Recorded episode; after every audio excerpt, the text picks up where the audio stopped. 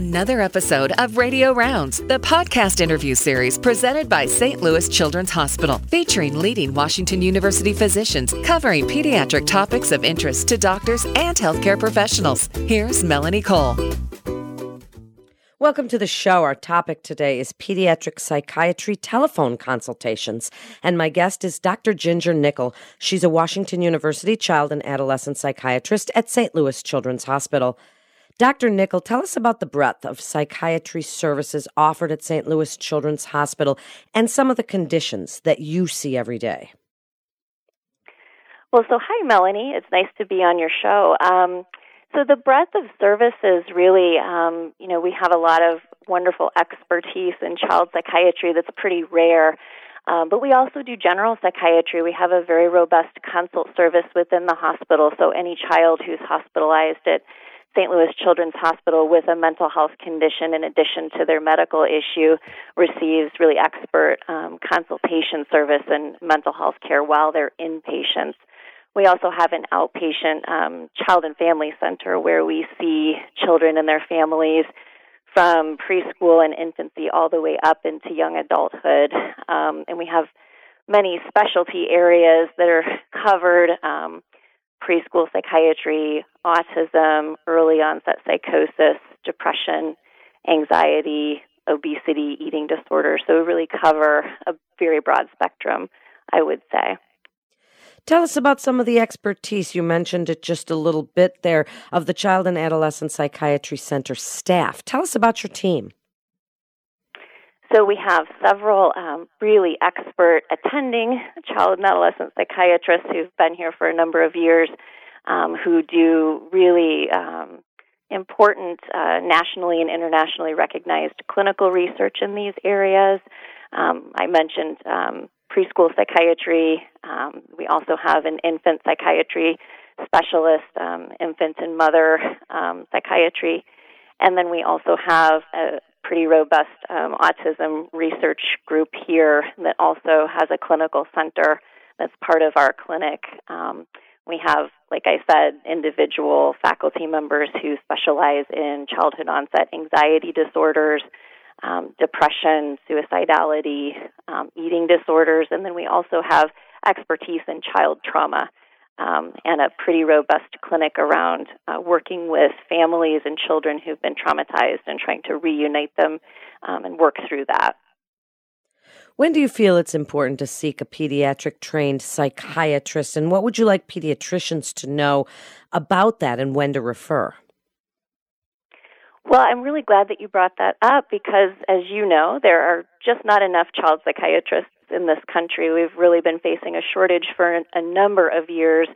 Um, and despite a lot of heroic efforts at the national level to increase our workforce, we still have not enough child psychiatrists. And so here at Washington University, we've been trying to tackle that issue as best we can by, of course, training more child psychiatrists, but then also trying to reach out into the community to work with our partners in primary care because they are really the ones who are seeing these kids on the front lines and they're having to do sort of the first line of treatment, often without very much help. Um, so we wanted to try and uh, you know, reach out to them and provide a resource because here we have all this expertise and we may not have enough people to actually see the patients, but we certainly have the ability to reach out and partner. And so our pediatrician partners in the community that are already a part of the St. Louis Children's Hospital sort of network um, often do kind of informally contact us and ask us questions. You know, I have a patient who looks depressed and you know, what's the first line treatment, um, sort of questions like that. Some of the common things that pediatricians encounter might be depression, ADHD, anxiety. Those are really, I think, the top three. And then, of course, developmental disorders like autism. And so, you know, like I said, I think those are very common things that pediatricians encounter and usually can kind of do the first step of treatment. But then when that doesn't work or things get more complicated or it looks like there's more than one thing going on, many children have two diagnoses, so it's pretty common to have ADHD plus something else. Um, then that's when usually a pediatrician would contact us and say, hey, we need a little bit of help here. What do you recommend? What's the next step? Such an important point, Dr. Nicol, given the national shortage of child mental health specialists and, and the continuing role that pediatricians are going to play. So, now tell us how this telephone consult service came to fruition.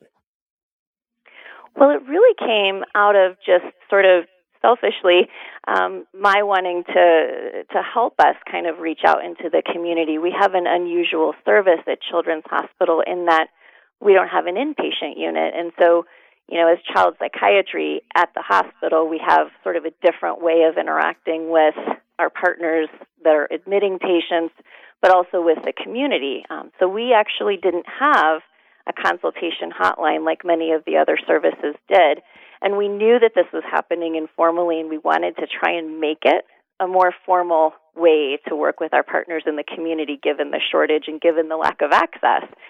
So we went ahead and decided we were going to develop a workflow to be able to handle calls from pediatricians through our call center. So we basically developed a program where we could train, you know, the people answering the calls to be able to then access the child psychiatrist who is on call to answer those calls and then record the call, help us with um, facilitating, um, you know, whatever the outcome might be it might be that we make a recommendation for here might be the first step or the second step, or have you considered maybe these additional services in the community? Or it might even be, gosh, you know, you need to send that child over to us so we can have, you know, a formal evaluation. It certainly has a potential advantage over traditional models, Dr. Nicol, doesn't it, by providing that almost immediate access to specialists while potentially enhancing a pediatrician's understanding of this mental health treatment. So, is this service unique to the area? Do are, are any other hospitals offering it? And if they are, what makes yours different? Oh, it's a good question. So, so this sort of telephonic consultation has been um, done in other states, usually in a setting like Children's Hospital WashU, so sort of in the academic kind of um, milieu, if you will. Um, and this is now really an evidence based practice. We, we've been able to show in other parts of the country that telephonic consultation, when it's easily, readily, immediately accessible, does help pediatricians feel more confident, competent, and it leads to better outcomes for patients. Now, of course, that doesn't answer the issue of what happens when a patient needs to be seen and how do we deal with the waiting list. But this is a way um, to, like you said, you know, help primary care doctors feel more comfortable dealing with these issues. You know, not feeling like they're out there kind of swimming with the sharks, so to speak, and without any help. Um, but then also helps them learn so that each time they call, they're calling with something just a little bit more complex or different um, and really feeling like they're learning too.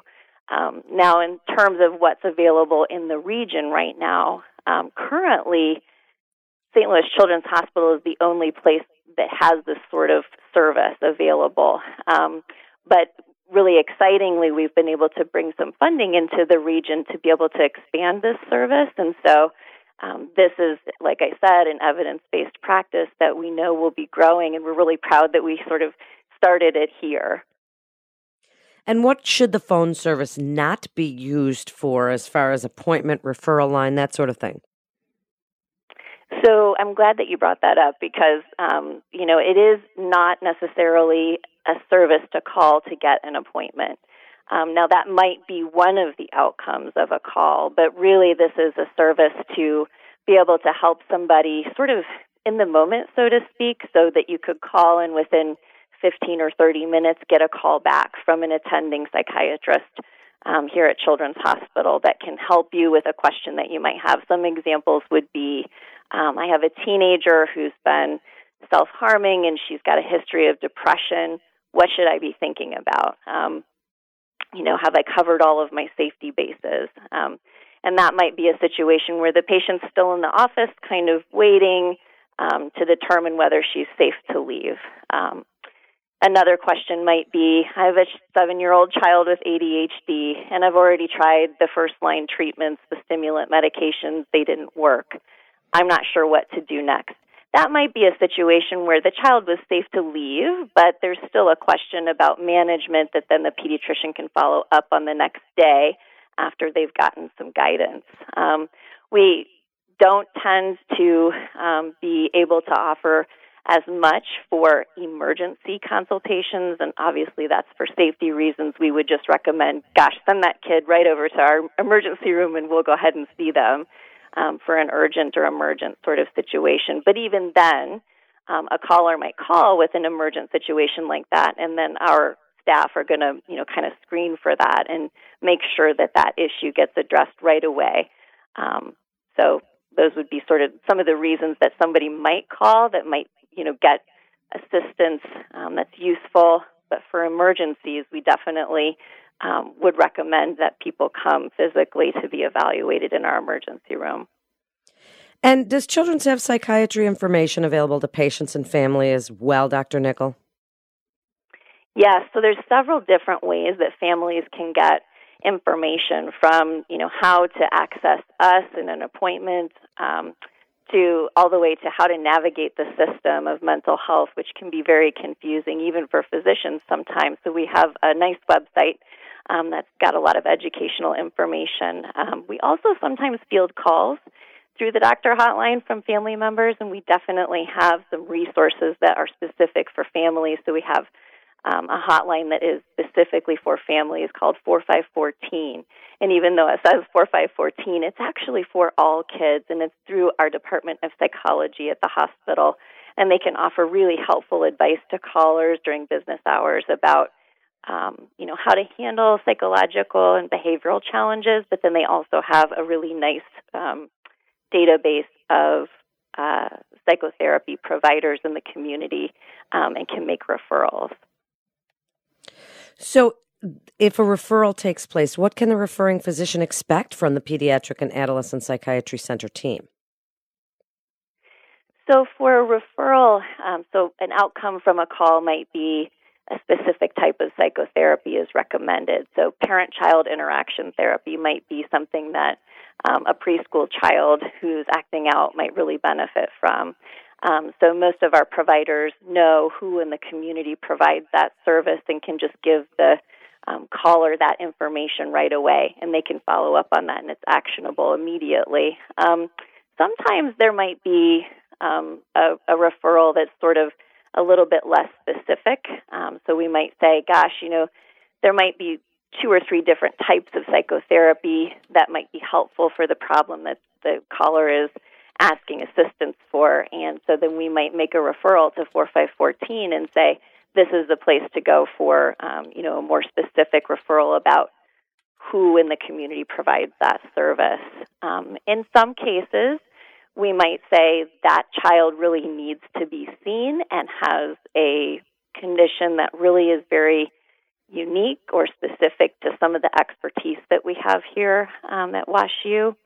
And so then we might say that would end up in a referral to our clinic, and then we would route that um, sort of in the appropriate way. We would make sure that that call gets to the clinic, and then the referral process gets started. In summary, Dr. Nicol, tell other physicians what you'd like them to know about the Pediatric Psychiatry Telephone Consultation Service from St. Louis Children's Hospital and when to refer. So, I guess what I would like for pediatricians and primary care doctors in the community to know is that we appreciate what they do. We know it's hard. Um, we know that they are doing most of the psychiatry work um, for their patients, and we want to be accessible to them. So, whenever a question occurs, whether it be, is this something to worry about, or what's the next step, or is this an emergency even, um, we want them to call and ask us for help because it's not um, something that often takes very much of our time, and we know we can be helpful that way. Um, so the hotline is from 7 a.m. to 6 p.m. We tried to extend it outside of business hours to try and accommodate um, that. You know that might be when it's easiest to call, um, and we like to have people call whenever they need help. Um, we're very available and um, interested in talking with our partners in the community to help them better manage their patients. Thank you so much, Dr. Nicol, for being with us today. With the telephone consultation service, primary care providers seeking advice in the management of acute and chronic pediatric behavioral health disorders have direct access to speak with a Washington University pediatric psychiatrist, or a physician can refer a patient by calling Children's Direct Physician Access Line at 1 800 678 HELP. That's 1 800 678 4357. You're listening to Radio Rounds with St. Louis Children's Hospital. For more information on resources available at St. Louis Children's Hospital, you can go to stlouischildrens.org. That's stlouischildrens.org. This is Melanie Cole. Thanks so much for listening.